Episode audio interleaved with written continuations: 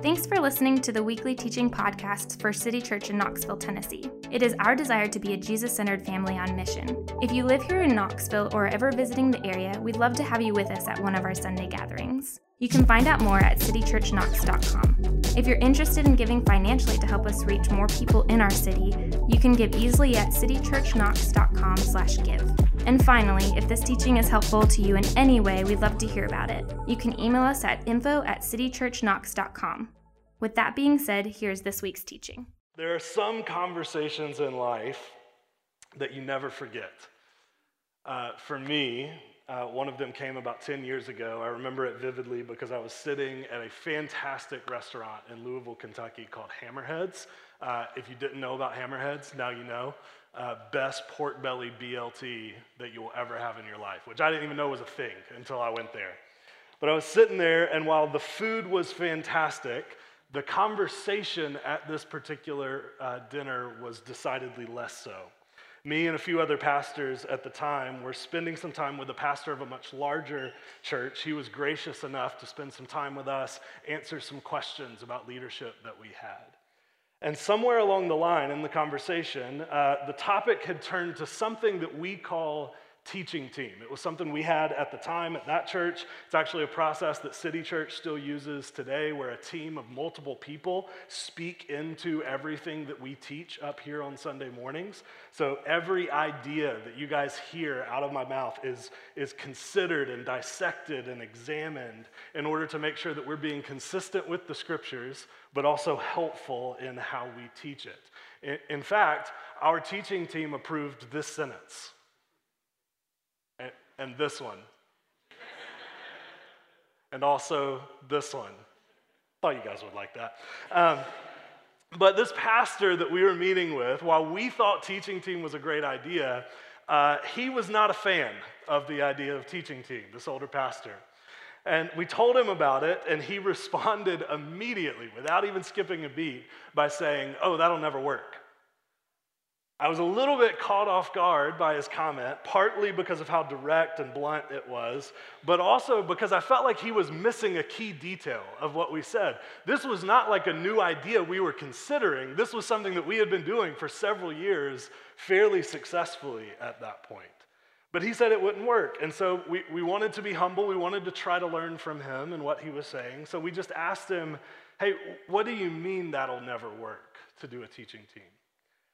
And he responded that by saying, in his judgment, quote, high caliber leaders would not want to submit themselves to a team where other people tell them what they can and can't say.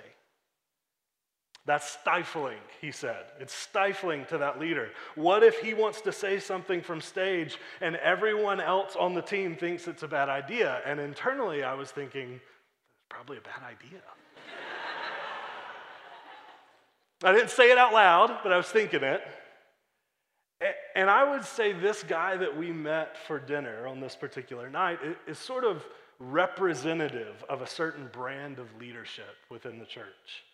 The, the idea being that leaders should be these aggressive, decisive, bold pioneers. And apparently, above all else, they shouldn't have to submit or listen to anyone who opposes them. But just a broad survey across evangelicalism right now would seem to tell you that that style of leadership has not always taken us to good places. In fact, sometimes it seems like it takes us to very bad places repeatedly. There are entire blogs and podcasts devoted to the spectacular failures of that style of leadership. And in fact, about three years after that conversation with this guy at Hammerheads, I read in the news that that guy's lead pastor at his church had stepped down amid allegations of domineering and overaggressive behavior. But my primary concern with all of that, it, with that leadership style, isn't just that it leads to bad places. I think really that's just a symptom of the problem. The problem is that it is an unbiblical approach to leadership.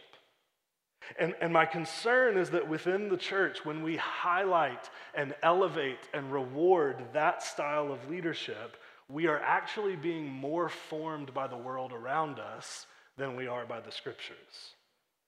And that's what I want us to get into today. because Jesus is also very concerned about that. So if you have a Bible, turn with me to Matthew chapter 20, the passage that you just heard read. Matthew chapter 20. If you're newer to our church, we have been walking through the book of Matthew together for a while now, just sort of story by story, line by line. In this section of the book, Jesus is talking specifically about relationships within the church, relationships within the kingdom of God. And today, his attention is going to turn to how leadership, power, and authority operate within the kingdom. I think there's plenty in here for us to glean from, but we've got a lot to cover. So let's dive in. Pick it up with me in Matthew chapter 20, starting in verse 17. Here's what it says Now Jesus was going up to Jerusalem. On the way, he took the 12, that is, the 12 disciples, aside and said to them, We are going up to Jerusalem, and the Son of Man will be delivered over to the chief priests and the teachers of the law.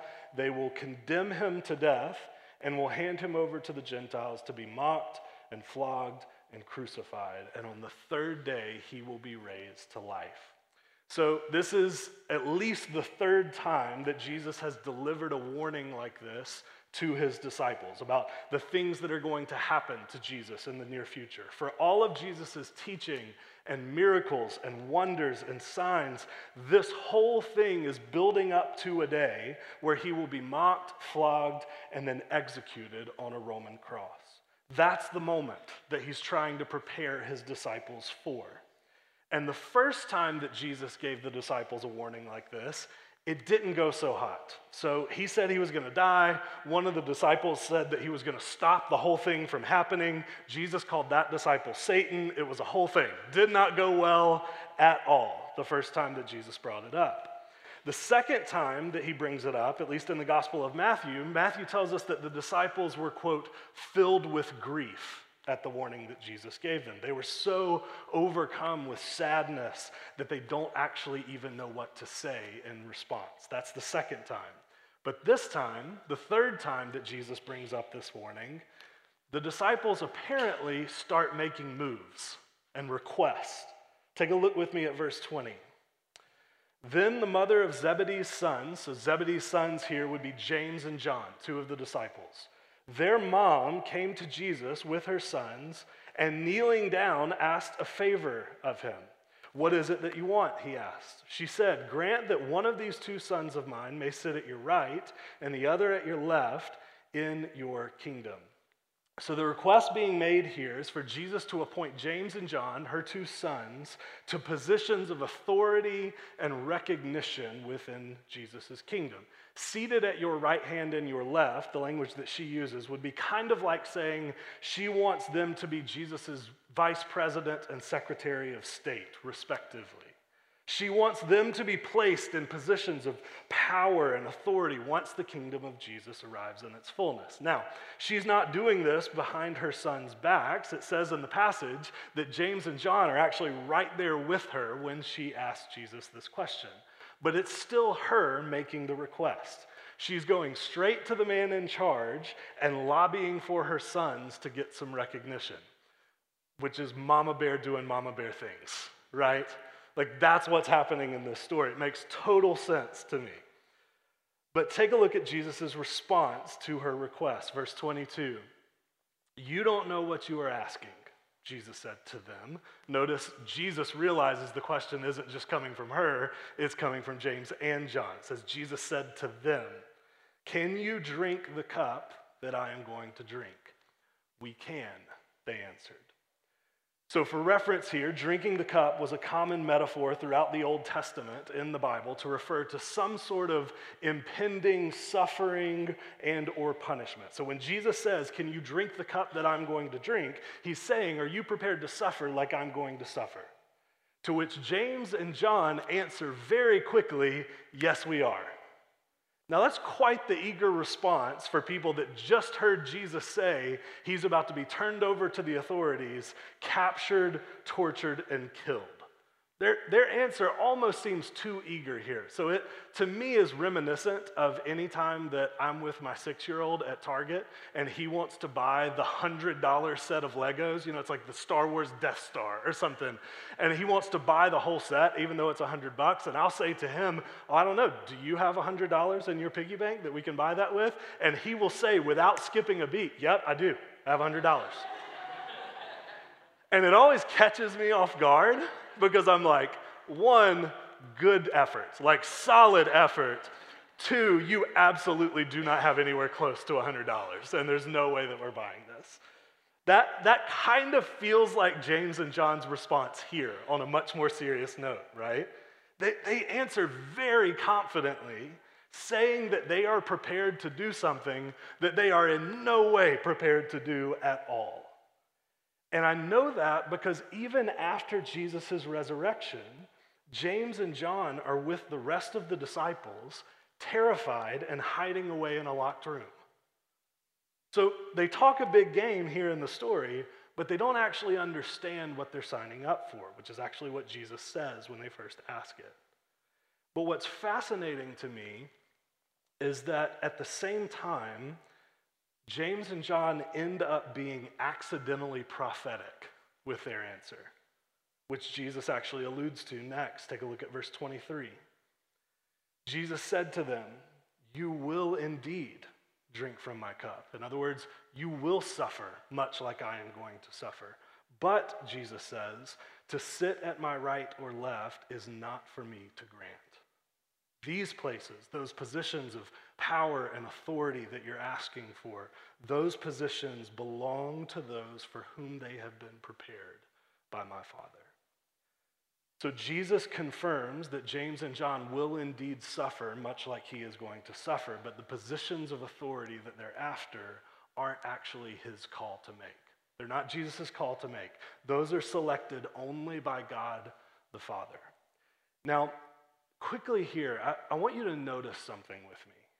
I, I want you to observe the, the deference that Jesus models towards the Father. Do you see that in the passage? We're actually going to come back to this a little bit later, but to me, this is one of the most profound mysteries of what theologians call the Trinity. That, that God the Father and Jesus the Son are completely united in purpose and in intention. They're completely equal in every way, and yet Jesus chooses to submit to the Father on numerous occasions throughout his life, throughout his ministry. We read elsewhere that, that God the Father gives Jesus the name that is above every name, all power, all authority on earth. And yet, here we read that Jesus willingly submits to his Father's authority. Do you see that? It, it's almost as if leadership and power and authority function differently in the kingdom of God. But that is to get ahead of ourselves a little bit. For now, let's keep moving through the passage because Jesus has a bit of a problem on his hands as a result of this conversation with James and John and their mother. Look with me at verse 24 in the passage. When the 10, that is, the other 10 disciples, heard about this, they were indignant with the two brothers who asked. The, the other disciples hear about what James and John ask for, and they are not happy about it at all. Now, it would be noble if they were mad because of how inappropriate and presumptuous the request from James and John was. But that's not it. The disciples aren't mad because James and John did something wrong. The disciples are mad because it wasn't their idea to do. Do you see that? They're thinking they shouldn't have asked Jesus to be in charge. I should have asked Jesus to be in charge. I'm really mad that they thought of it before me. So now everybody's pointing fingers at everybody. Everybody's suspicious of everyone else. I'd like to think that at least one of the disciples at this point makes a passive aggressive comment about how James and John got their mom involved in the whole situation. You know the drill, right? Like you've seen this situation play out before. The whole situation just devolves, right? It's a mess. So, in response, Jesus does what he often does when there's conflict and confusion, which is that he uses all of this as a teaching moment for the disciples. And these verses we're about to read is actually where I want to focus the majority of our, our attention this morning in this passage. Look with me starting in verse 25. Jesus called them together and said, You know that the rulers of the Gentiles lord it over them, and their high officials exercise authority over them. Not so with you. I want, I want to read that again, and I want you to read it with me out loud. This is a very important phrase in this passage. Read it with me. Not so with you. Instead, whoever wants to become great among you must be your servant, and whoever wants to be first must be your slave, just as the Son of Man did not come to be served, but to serve and to give his life as a ransom for many. So Jesus' point here is very simple. He says that the reason the disciples are arguing over who gets to be in charge is because they've misunderstood what being in charge is about in the kingdom. They have modeled, the disciples have modeled their understanding of power and authority after, quote, the Gentiles, which is Jesus' way of saying the rest of the world outside of the kingdom of God. The, the way the world does power and authority is that whoever is great is in charge, and those people who are in charge wield their authority by having everybody else serve them, orient themselves around them. These people throw their weight around when they're in charge, right? They impose their will, so to speak, on everybody else around them. That is the worldly approach to leadership, power, and authority. But Jesus follows that observation with this crucial sentence that we read out loud not so with you. That might be how authority operates in the world, but that is not how authority operates in the kingdom. Not at all. In the kingdom, the person who wants to be great should take the position of a servant to everyone else. Whoever wants to be first should function as if they are last.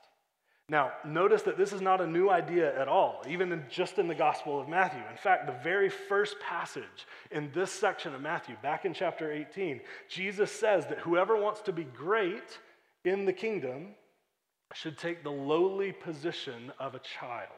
Marcus actually pointed out for us in that teaching that in the ancient world, children and slaves were pretty much on the same level, sociologically speaking. So Jesus has been trying to show his disciples this for at least the past three chapters of Matthew. He's been trying to show them that greatness in the kingdom is not about being first, it's about seeing yourself as last. But what he's saying is still not registering with the disciples. They're still vying for position and power and influence. They're still arguing about who is the greatest and who gets to be first. They are still very blind to the way that they have been formed and shaped by the world around them, especially in their view of power and authority. They still do not get it. So, here in Matthew 20, Jesus has just made it clear to all of them that he is about to be arrested, tortured, and then killed. Jesus is saying to them, hey, this is how power and authority looks in my kingdom. This is what greatness does. Not being served by others, but serving others to the point that I am about to give my very life for other people. Could there be a more stark contrast to the world's categories of power than Jesus? A man choosing to give up his very life for those around him. And yet the disciples respond to all of that by campaigning for power and authority and influence yet again. They are blinded by their desire for greatness. They are blinded to the very different kind of kingdom taking a very different kind of shape right before their eyes. Jesus wants to help them see it. But you know what's interesting? Matthew doesn't tell us how the disciples respond to this teaching from Jesus. We don't get to, we don't get to see that. I wish he did. I wish we could get a glimpse of them realizing their error and opening their eyes to how power and authority and influence truly operate in the kingdom of Jesus. But we don't get that in the story. What we do get is a story about two blind men. Let's read it through and then we'll talk about how this story might connect to everything we just read. Verse 29. As Jesus and his disciples were leaving Jericho, a large crowd followed him. Two blind men were sitting by the roadside, and when they heard that Jesus was going by, they shouted, Lord, Son of David, have mercy on us. So, Son of David here was a clear messianic title for Jesus. These blind men evidently know exactly who Jesus is. They believe that he's the Messiah, and they believe that because of that, he can help them in some way. Verse 31. The crowd rebuked them and told them to be quiet, but they shouted all the louder, Lord, Son of David, have mercy on us. Jesus stopped and called the men. What do you want me to do for you? He asked. Lord, they answered, we want our sight. Jesus had compassion on them, and touched their eyes. Immediately they received their sight. And notice this next part they followed him. Now, on the surface, I'll admit this feels like a pretty random story about Jesus healing two blind men. Doesn't seem to have much to do with the ideas of leadership or power or authority, nor does it seem like it has much to do with the story that follows it in chapter 21. So we could read this story as just what it is on the surface. Just one more story about Jesus healing people in the Gospel of Matthew. And don't get me wrong, if that's all this story is, it would be an incredible story for us to witness. We should never grow so accustomed to stories like this in the Bible that we fail to appreciate them for what they are. Amen? But at the same time, I, for one, am inclined to read this story as a little bit more than that, too.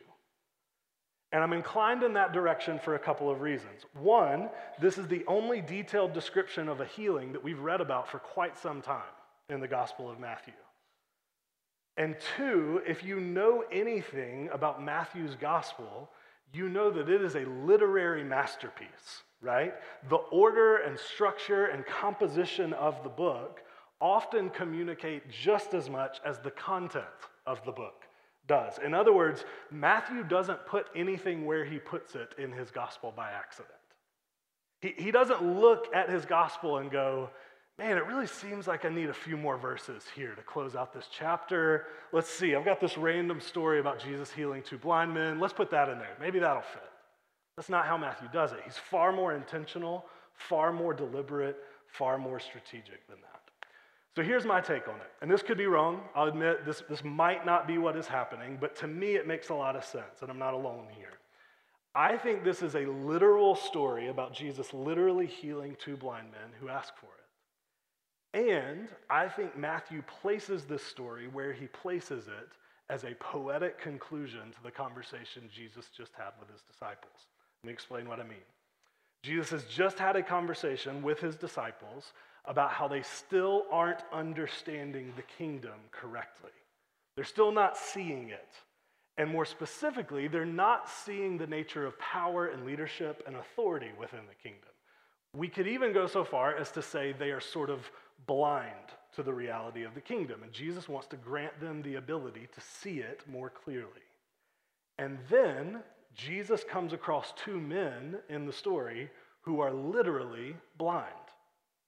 To me, it's even made more interesting by the parallels between the two stories. So, two disciples come to Jesus wanting authority, two blind men come to Jesus wanting healing. Jesus asked the blind men, just like he asked James and John, What is it that you want? Jesus doesn't give the disciples what they want because it isn't his to grant. He does give the blind men what they want because it is his to grant. And then it says that these two formerly blind men, quote, follow Jesus. Here's what I think is being said I think Matthew could be telling us that in the upside down, unexpected kingdom of Jesus, sometimes disciples are blind and blind men become disciples. I think that could possibly be why this story is placed where it is placed in the Gospel of Matthew. But even if not, like I said, that's, that's a less authoritative part of this teaching. I just think it's interesting. I think it's kind of poetic how Matthew pieces it together. Even if that's not the case, This passage still raises the question for us that we've been asking throughout the Gospel of Matthew, nearly every single week. And the question is where am I not seeing the kingdom correctly? Where am I not seeing the kingdom correctly? What am I blind to? Especially in this case, as it relates to leadership and a power and authority in the kingdom. Where have I misunderstood what it means to be great, what it means to be in charge, and how might Jesus want to help open my eyes to those misunderstandings? I think Jesus' teaching on all of this changes quite a few things about our view of power and authority and leadership. And I want to make sure that we see it in vivid color before we're done this morning. So I've got three things I want to set before you from this passage about how we might consider the teaching that Jesus just gave. First, I think this passage changes how we pursue authority. I think it changes how we pursue authority. So, at the center of this passage is a rebuke from Jesus towards two of his disciples and their mom who are pursuing positions of authority. They want to be at Jesus' right and left hand, ruling and reigning and exercising authority over people. They want to function as leaders, in other words, the way that the world sees leadership. That's what they want. But Jesus' response to that request, I'll remind you, is first to tell them they don't know what they're asking, two, to ask them if they are willing to suffer en route to that leadership, Three, tell them that the positions of power they're pursuing are not actually his to grant. And four, correct them to help them see what leadership is truly about. That is quite the stiff arm to their request, if I've ever heard one. So it would seem that when people approach Jesus desiring positions of power and influence and authority, that Jesus' response often is bare minimum slow down. Slow down. Slow your roll. If you are eager to have a position of power and leadership and influence and authority, Jesus says you may not fully understand what you're asking. Some of you in the room this morning are pursuing positions of power and authority and influence in your life. You are eager to be in charge. Maybe that's at work. Maybe it's at school. Maybe it's within the church. Maybe it's in the bizarre world of influence and prominence that is social media. I don't know what it is, but let's say you're here this morning and in one way, shape, or form, you are eager to arrive at a place of leadership and authority. You want the prestige that comes with it. You want the accolades. You want the recognition from others that a position like that would grant you. If that is you, I would just ask you to think critically about it first. Are there any of Jesus' cautions here to the disciples that you need to hear, that you need to wrestle with? Uh, I'll give you just a few of them. For starters, do you understand what you're asking for? Do you understand what you're asking for? Do you understand what comes with being in a position of leadership, power, and authority, it's not just the privilege of being in charge, it's also the burden of being in charge. Specifically, second, do you understand that leadership is frequently accompanied by suffering? Frequently accompanied by some type of suffering. When you are in charge, a lot of things get aimed at you as a result of being in charge. Being in charge often means that you become a punching bag for people's deepest frustrations with their life or with the organization that you're in charge of. Are you prepared for that? Do you know how to handle it without exploding on the people around you? Third, do you understand where authority comes from?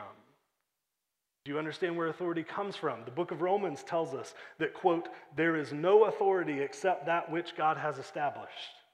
Do you understand that He assigns and therefore knows who should be in authority? And do you trust then that if He doesn't want you in a position of authority right now, there may be a reason for that?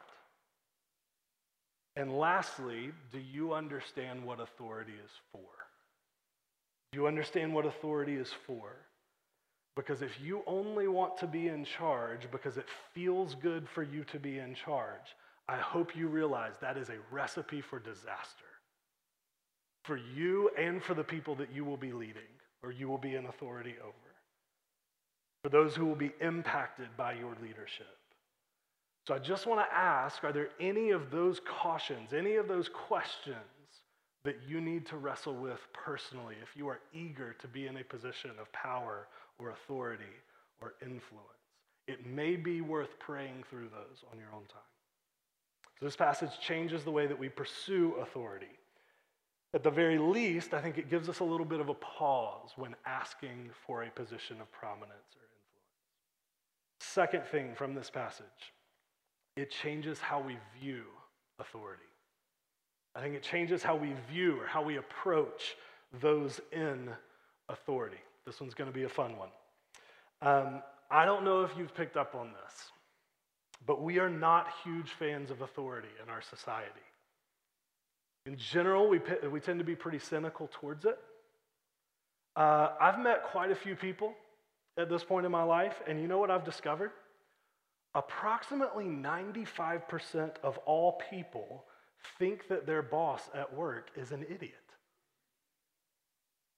Isn't that crazy?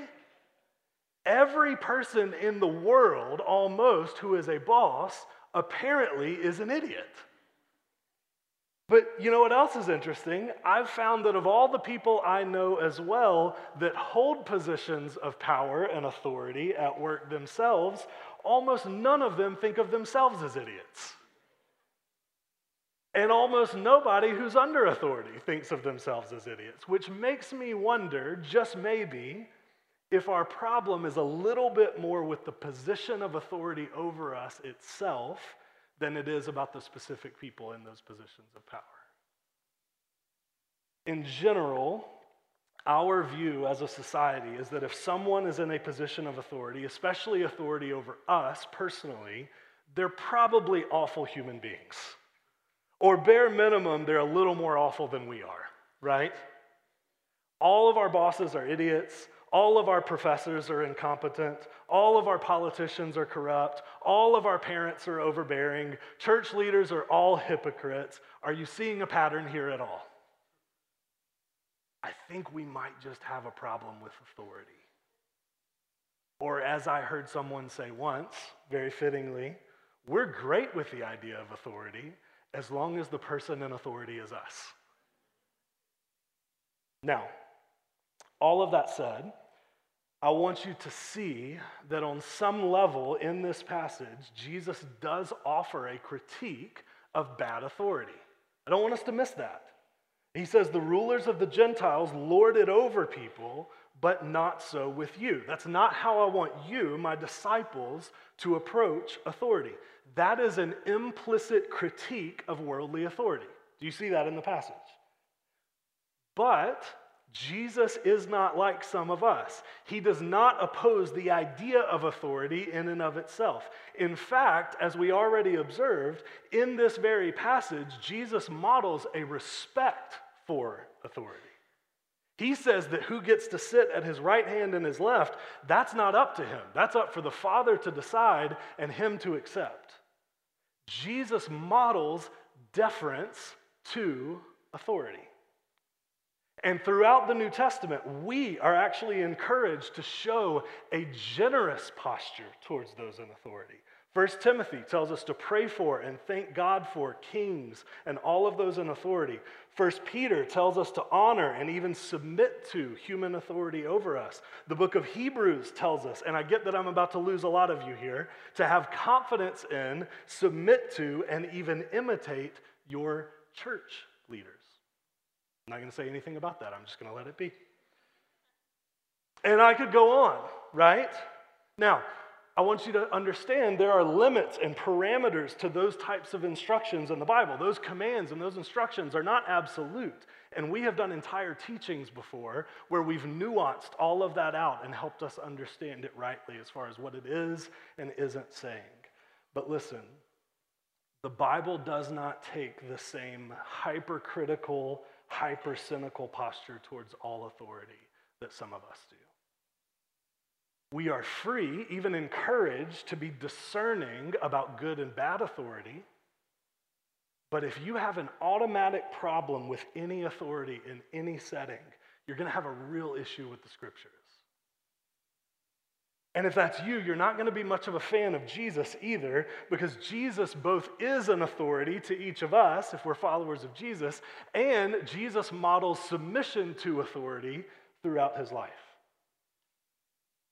Authority in Jesus' mind is not automatically bad, corrupt, or dangerous. Authority is a tool to be stewarded and used to proper ends. Do people misuse and abuse authority in the world? Absolutely. Does that mean that all authority is bad? Absolutely not. Which means our default posture towards authority should not be opposition. Discernment, sure, but not hostility. In fact, uh, do this with me, just as a sort of thought experiment to check where we're at on this stuff. I want you to think back with me over the last three bosses or supervisors or employers that you've had in your life personally. If you haven't had that many yet, just pick some people in authority over you recently a teacher, a parent, a pastor, something like that. I'll give you a second. The last three people in positions of authority over you in your life. Okay, with those three people in mind, can you name anything that one of them did that benefited you as a human being or as an employee.